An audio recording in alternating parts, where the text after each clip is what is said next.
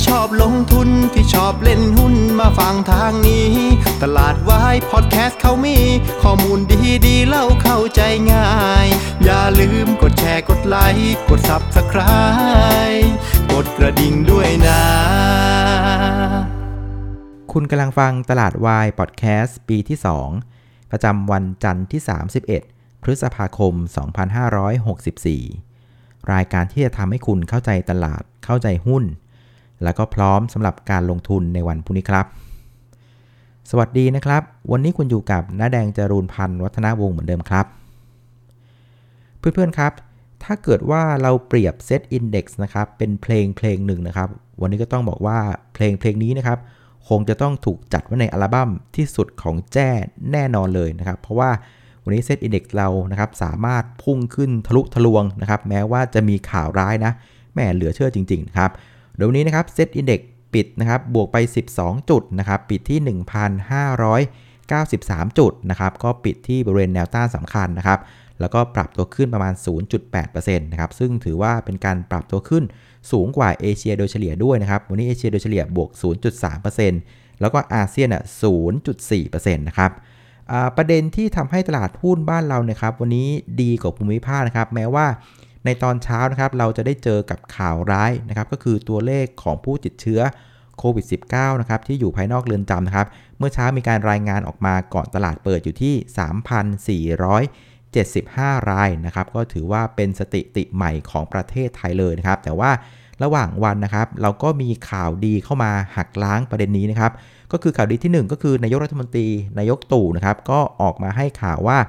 วันที่ 7 มิถุนายนนะครับสารพัดวัคซีนจะสามารถฉีดให้กับประชาชนในวงกว้างได้นะครับ ไม่ว่าจะเป็นวัคซีนยี่ห้อแอสตราเซเนกาซิโนแวคหรือซิโนฟาร์มก็ก็ก็ตามนะฮะ แล้วก็อนุญาตให้การปกครองส่วนท้องถิ่นก็สามารถเข้ามาจองจัดหาวัคซีนเหล่านี้ได้นะครับ ในขณะที่กรุงเทพมหานครเองนะครับ ก็มีการ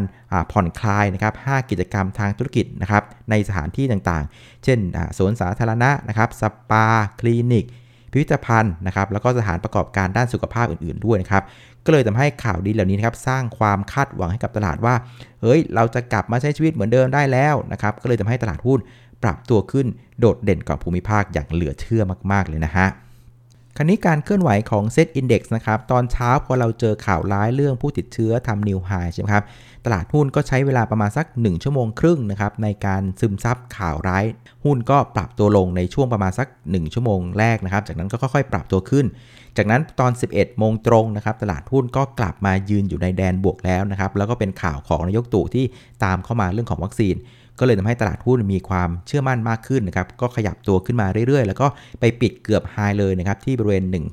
1,593 จุดนะครับ ก็ถือว่าเป็นทรงที่ใช้ได้นะฮะคือสูตรนี้ยังคงใช้ได้เสมอนะครับ เวลาเราเจอข่าวร้ายอะไรก่อนที่ตลาดเปิดนะครับ ส่วนใหญ่มันจะใช้เวลาประมาณสักเนี่ยครึ่งชั่วโมง 1 ชั่วโมงนะในการซึมซับข่าวร้าย จากนั้นตลาดก็จะมองไปข้างหน้าว่า แล้วข้างหน้าล่ะมันมีข่าวร้าย มากกว่าเดิมหรือเปล่า หรือเริ่มมีข่าวดีแล้วคันนี้พอดีว่าวันนี้นะครับมันมีข่าวดีเข้ามาในเรื่องของวัคซีนทางเลือกต่างๆนะครับเรื่องของการผ่อนคลายที่กรุงเทพมหานครนะครับก็เลยทำให้ตลาดหุ้นนะครับจบข่าวร้ายไปแล้วก็มองไปที่ข่าวดีนะครับก็เลยทำให้ตลาดหุ้นมันสามารถปรับตัวขึ้นมาได้นะครับคราวนี้หุ้นที่ผลักดันตลาดในเชิงบวกวันนี้นะครับถ้าถ้าเข้าไปดูเนี่ยมันก็ไม่ค่อยเป็นกลุ่มเท่าไหร่นะคือมันก็กระจายกันกระจายกันไปนะฮะเดลต้าเนี่ยช่วยพยุงตลาดได้ 3 จุดนะครับ AOT ช่วยได้ 1 จุด ปตทช่วยได้ 0.6 จุด แล้วก็ทสพช่วยได้ประมาณสัก 0.3 จุดนะครับ ก็เป็นลักษณะที่หุ้นตัวใหญ่ๆเนี่ยค่อยๆ ช่วยกันกระจายกระจายกันนะครับ แต่ว่าถ้าเกิดว่าดูเป็นกลุ่ม ซึ่งอาจจะเป็นกลุ่มเล็กนะที่วันนี้โดดเด่นมากๆนะครับ ก็จะเป็นกลุ่มที่เรียกว่า logistics service นะครับ ก็คือคนที่ให้ บริการด้านการนำเข้าส่งออกต่างๆครับ วันนี้ปรับตัวเด่นมากนะครับ อย่างตัวของ Triple I เนี่ยชน ceiling เลยนะครับ แล้วก็ตัวของ JWD ก็ขึ้นได้ดี Sonic ก็มา Wise ก็มาเช่นกันนะครับคือประเด็นมันก็เป็นเรื่องของแนวโน้มกำไรแหละนะครับ เพราะว่าอย่างที่เคยเล่าให้ฟังคือตอนไตรมาสหนึ่งน่ะหุ้นกลุ่มนี้เนี่ยกำไรเนี่ยถือว่าดีมากนะครับ เพราะว่าจริงๆแล้ว ทุกๆ ไตรมาสหนึ่งของกลุ่มนี้เนี่ยมันจะเป็นช่วงโลซีซั o นนะครับ คือเวลาประเทศจีนเขาหยุดนะครับเรื่องของตรุษจีนทีไรนะครับ เรื่องของการนำเข้าส่งออกบ้านเราเนี่ยมันจะ drop กันไปหมดเลย แต่อย่างที่บอกว่าปีนี้มันเป็นตรุษจีนที่ไม่เหมือนทุกปีนะครับ มันจะเป็นตรุษจีนที่เศรษฐกิจอะมันกำลังฟื้นพอดีนะครับ จีนก็ฟื้นอเมริกาก็ฟื้นฉราะฉะนั้นกิจกรรมการนำเข้าส่งออกในช่วงของไตรมาสหนึ่งนะมันก็เลย ดีกว่าทุกปีนะครับครั้นี้ดีไม่พอนะครับ มันดีมากจนทำให้ผู้ประกอบการต่างๆ ก็ทำสติติกำไรสูงสุดใหม่เลยนะครับ ทั้ง Triple I JW D Sonic Wise มากันหมดนะครับ คราวนี้ประเด็นก็คือว่าพอไตรมาสสองนะครับ ผู้บริหารทุกคนก็ให้ไอเดียเหมือนกันหมดเลยว่าไตรมาสสองเนี่ยยังคงโตต่อ เพราะฉะนั้นคนก็เริ่มมีความคาดหวังว่าแนวโน้มกำไรของหุ้นเหล่านี้นะครับ ในไตรมาสสองมันก็จะดีต่อไป แล้วโอกาสที่ไตรมาสสามมันจะดีต่อ มันก็มีเช่นกัน เพราะว่าช่วงของไตรมาสสามอะมันเป็นฤดูการส่งออกของบ้านเราเลยนะครับ คือผู้ประกอบการในต่างประเทศเนี่ยเขาก็จะตุนสินค้ากันเพื่อไปขายในช่วงไตรมาสสี่ช่วงคริสต์มาส เพราะฉะนั้นช่วงไตรมาสสามเนี่ยถือว่าเป็นไตรมาสทองนะของการส่งออก ฉะนั้นพอภาพมันเริ่มชัดแบบนี้นะครับ คนก็เริ่มเห็นโมเมนตัมแล้ว เฮ้ยหนึ่งดีมาก 2 ดีต่อ 3 ก็ยังดีต่อนะครับก็เลยทำให้มีแรงซื้อเข้ามาในหุ้นกลุ่มนี้นะครับแล้วก็อีกประเด็นหนึ่งก็คือเป็นเรื่องของตัวเลขส่งออกที่สัปดาห์ที่ผ่านมาก็รายงานออกมาสวยหรูอลังการด้วย ก็เลยทำให้กลุ่มนี้นะครับเริ่มกลับมาเป็นที่สนใจของนักทุนสถาบันมากขึ้นนะครับส่วนอีกกลุ่มหนึ่งที่ปรับตัวขึ้นมานะครับ มันก็จะเป็นหุ้นที่อยู่ในโซนล่างต่างๆนะครับ แม้ว่างบจะไม่ค่อยดีเท่าไหร่นะ แต่ว่าพอได้ความคาดหวังนะ่ะตาก็เป็นประกายนะครับ หุ้นมันก็เลยปรับตัวขึ้นมา ไม่ว่าจะเป็นตัวของ BTS นะครับ BEM นะครับ แล้วก็รวมถึงตัวของ Curry Express ด้วยนะครับ ส่วนหุ้นที่กดดันเชิงลบวันนี้จริง ๆ ไม่ค่อยมีเท่าไหร่นะครับ ก็จะมีอยู่ตัวหนึ่งก็คือตัวของกันกุลนะครับพอดีกันกุลนะครับ คณะกรรมการบริษัทก็มีมติอนุมัติในการขายหุ้นซื้อคืนนะครับจำนวน 99 ล้านหุ้นคิดเป็น 1.3%ของหุ้นทั้งหมดนะครับ โดยจะเริ่มต้นขายหุ้นชุดนี้เนะ ตั้งแต่วันที่ 14 มิถุนายนนะครับแล้วก็ให้ไปสิ้นสุดภายในวันที่ 23 ตุลานะครับคือหุ้นซื้อคืนนะครับอาการมันเป็นแบบนี้ครับคือเวลาที่ตลาดหุ้นมันไม่ดีนะครับแล้วราคาหุ้นของบริษัทมันลงต่ำมากๆนะครับถ้ามันต่ำเกินไปนะครับผู้บริหารก็จะมองว่าเอ้ยมันมันมันมิสนะราคามันผิดนะแต่ถ้าเกิดบริษัทมีเรียกว่าเงินสดเหลือพอเนี่ยเขาก็จะเอาเงินสดเหล่านั้นนะครับที่เหลือพอเนี่ยเอามาซื้อหุ้นตัวเองคืน มันก็จะทำให้หุ้นบนกระดานอะมันลดลงไป นะครับ คราวนี้มันมีเกณฑ์ของตลาดว่าเวลาคุณเอาเงินสดส่วนเกินเนี่ยไปซื้อหุ้นเหล่านี้กลับเข้ามาไว้ในสต็อกตัวเองเนี่ย แล้วมันจะมีกำหนดเวลาว่าพอถึงระยะเวลาเท่านี้คุณก็ต้องเอาหุ้นที่คุณซื้อคืนมาต้องคายคืนในในกระดานนะครับ ซึ่งสุดท้ายเนี่ยการกุลก็เลือกลักษณะว่าโอเคล่ะ จะเริ่มขายหุ้นตัวนี้คืนเข้ามาในกระดานนะถึงวันที่ 23 ตุลานะครับ ซึ่งเวลาบริษัทอะไรก็ตามนะครับมีมติออกมาว่าจะขายหุ้นทุนซื้อคืนนะครับในกระดานแบบเนี้ย มันจะเกิดแรงกดดันที่ราคาหุ้นเลย เพราะคนรู้ว่าเมื่อไรที่หุ้นตัวนี้มันจะขึ้นนะนะครับบริษัทก็จะเอาหุ้นที่ซื้อคืนมาขายคืนในกระดาน มันก็ทำให้หุ้นอะมันขึ้นยาก นะครับ อันนี้ก็เป็นเรียกว่าเป็นแมคคานิซึมปกติของเวลาที่จะเกิดการขายหุ้นซื้อคืนนะ ซึ่งบางบริษัทเขาก็อาจจะแก้ปัญหาตรงที่ว่าไม่ทำการซื้อคืนเลย คือลดหุ้นไปเลยนะครับ ก็จะต้องมีกระบวนการเรียกว่าจดทะเบียน แจ้งกับกระทรวงพาณิชย์อะไรพวกนี้นะ ซึ่งจริงๆแล้วนะนะไม่ว่าวิธีไหนนะมันก็ดีกับผู้ถือหุ้นทั้งหมดนะครับ คือวิธีแรกถ้าเกิดว่าเอาหุ้นที่ซื้อคืนมาแล้วขายในกระดานนะข้อดีคือว่า ถ้าเกิดทุนต่ำๆมาขายในกระดานที่ราคาสูงๆเนี่ยนะครับ บริษัทก็จะได้กำไรไง มองในแง่บริษัทบริษัทก็ได้กำไร ซึ่งก็ถือว่าเป็นเรื่องที่ดีนะ แต่ว่ามันไม่ดีในแค่ในในแง่ที่ว่าบนราคากระดานบนหุ้นเนี่ยมันอาจจะมีแรงเพรสเชอร์กดที่ราคาหุ้นได้นะครับหรืออีกทางหนึ่งคือโอเค ไม่ขายในกระดานนะครับแต่ลดทุนไปเลยนะครับเอาหุ้นตัวเนี้ยนะครับไปจดทะเบียนล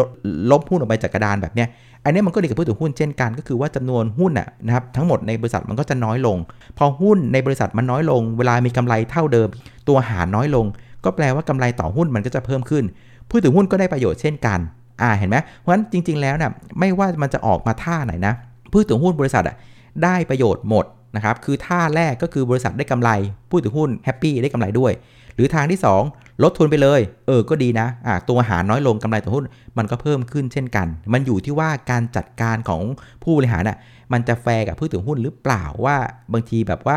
ขายหุ้นซื้อคืนออกมา มีกำไรเนี่ย เอากำไรเนี่ยมาจ่ายเป็นปันผลให้กับผู้ถือหุ้นหรือเปล่า อันนี้อยู่ที่การบริหารจัดการแล้วล่ะว่ามันจะแฟร์กับผู้ถือหุ้นหรือเปล่านะครับ แต่ว่าอย่างไรก็ดีนะประเด็นของกันกุลเนี่ยพอประกาศแบบนี้ปั๊บเนี่ย มันก็เกิดเรียกว่าแรงกดดันที่ราคาหุ้นก็เลยทำให้หุ้นวันนี้มันปรับตัวลงนะครับ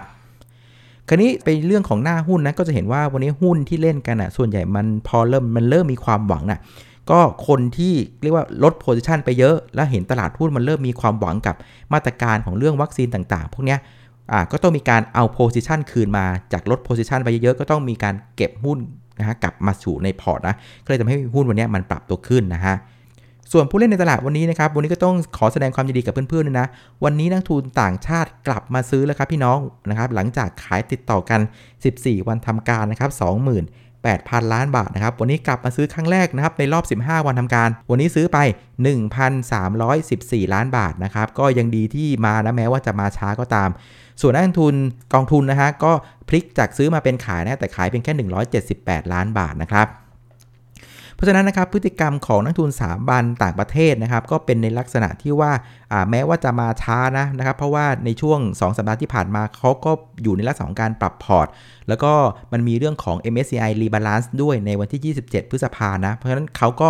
รู้อยู่แล้วว่าเงินมันจะออก เพราะฉะนั้นเขาก็ไม่ได้รีบซื้ออะไร เพราะว่าซื้อไปก็โดนปาใส่ เพราะฉะนั้นเขาก็เป็น position ของการไม่ซื้อหุ้น ก็เลยให้เราจะเห็นเป็นภาพที่นักลงทุนสถาบันต่างประเทศเนี่ยเป็นภาพของการขายคราวนี้พอมันจบ MSCI เมื่อวันที่ 27นะครับวันศุกร์มันอาจจะมีแรงขายมาอีกนิดหน่อยกระชอกมา แต่ว่าอย่างที่เล่าให้ฟังใน 2 เทปก่อนหน้าคือเรื่องของสัญญาณแปลกๆ ที่เห็นตอน MSCI Rebalance ในรอบนี้ทั้ง 4 ข้อเนี่ยมันก็เหมือนเป็นการแอบซ่อนอะไรบางสิ่งอย่างๆดีๆ ให้เห็นเหมือนกันว่านักทุนต่างประเทศอะเขาก็ไม่ได้จงเกียรติจงชังกับหุ้นบ้านเรามากนักนะครับ คือลงมาลึกๆเนี่ยเขาก็กล้าที่จะซื้อเช่นกันนะครับ วันนี้เราก็เริ่มเห็นสัญญาณออกมาในเชิงบวกแล้วแหละว่านักทุนต่างชาติก็เริ่มกลับมาซื้อแล้วก็ถือว่าเป็นเรื่องที่ดีนะครับส่วนมูลค่าซื้อขายวันนี้นะครับอยู่ที่ 79,813 ล้านบาทนะครับก็ลดลงไปประมาณสัก 20%จากเมื่อวานนี้ สุดท้ายนะครับมาสู่ประเด็นที่จะส่งผลต่อตลาดหุ้นบ้านเราในวันพรุ่งนี้นะครับพรุ่งนี้นะครับผมว่าประเด็นสำคัญที่ตลาดหุ้นเห็นพร้อมกันในเย็นวันนี้ก็คือการที่เราเห็นยอด ซื้อสุทธิของนักลงทุนต่างชาตินะครับหลังจากแกขายติดต่อกันมา 14 วัน แล้ววันนี้ก็เป็นวันที่ซื้อครั้งแรกในรอบ 15 วันทำการนะ อันนี้ก็ถือว่าเป็นเรื่องที่ดีนะครับอันที่ 2 คือหลังจากที่นายกมาให้ข้อมูลเกี่ยวกับเรื่องของวัคซีนต่างๆ ที่พร้อมจะฉีดในวันที่ 7 มิถุนายนนะ พรุ่งนี้จะมีการประชุมคอรมอนะครับก็เขาบอกว่ามีเรื่องของมาตรการการกระตุ้นนะครับ เรื่องของการบริโภค เรื่องของกำลังซื้อต่างๆ อีกประมาณ 4 โครงการนะครับ ก็หวังว่าคอรมอจะเคาะออกมานะเขาบอกว่า 4 โครงการเนี่ยรวมกันก็ประมาณสัก1 4 0 0 0 0 ล้านบาทนะครับ เพราะฉะนั้นง่าย ๆ เลยพรุ่งนี้เช้าขออย่างเดียวนะครับ ขอให้ผู้ติดเชื้อรายวัน อย่าให้มันเกินกว่าวันนี้นะครับจำตัวเลขวันนี้ไว้นะ วันนี้ติดเชื้อรายวันอยู่ที่ 3,400 75 คนนะครับ ซึ่งเป็นการติดเชื้ออภายนอกเรือนจำนะพรุ่งนี้ขออย่างเดียวคือตัวเลขออกมาขอให้มันต่ำกว่า 3,475 ราย ถ้ามันต่ำกว่า 3,475 รายนะโอกาสที่เราจะเห็นหุ้นนะค่อยๆ ขยับเข้าใกล้ 1,600 ก็พอจะมีอยู่เหมือนกันนะครับ ดังนั้นนะครับ กรอบการเทรดนะครับ 1544 จนถึง 1593เนี่ยก็ต้องยอมรับความจริงว่าอาจจะต้องมีการขยับด้านบนขึ้นไปนะครับ เพราะว่าวันนี้ มันมีเนื้อข่าวคอนเทนต์ใหม่เข้ามา ก็คือเรื่องของวัคซีนทางเลือกต่างๆ ที่นายกให้ความมั่นใจว่าวันที่ 7 มิถุนายนจะมีให้พวกเราฉีดแน่นอนนะครับ ก็ต้องลองดูว่ามันจะมาจริงหรือเปล่านะครับ ซึ่งถ้าเกิดว่ามันมาจริงเนี่ยนะครับ มันก็สมควรที่จะต้องยกขึ้น แต่ถ้าเกิดว่ามันไม่มาจริงๆเนี่ยนะครับ ก็อาจจะต้องกลับมาอยู่ในกรอบเดิมนะ เพราะฉะนั้นจับตาประเด็นนี้ให้ดีนะครับ จะเป็นตัวกำหนดกรอบการเทรดของเรานะครับ เอาละวันนี้ก็ประมาณนี้แล้วกันนะครับ ขอบคุณทุกท่านที่ติดตามกดไลค์กดแชร์ให้นะครับ วันนี้ขออนุญาตลาไปก่อนนะครับ ขอให้มีความสุขกับการลงทุนครับ สวัสดีครับ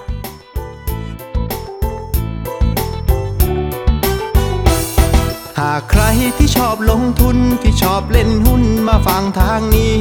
ตลาดวายพอดแคสต์เขามี ข้อมูลดีดีเล่าเข้าใจง่าย อย่าลืมกดแชร์กดไลค์กด Subscribe กดกระดิ่งด้วยนะ